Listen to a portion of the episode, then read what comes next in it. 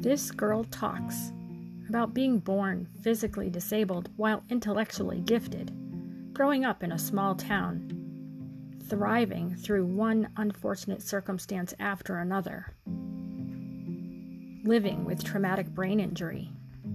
This girl talks about strength, empowerment, not just surviving. This girl talks and shares, and sometimes this girl talks to that girl and shares another story.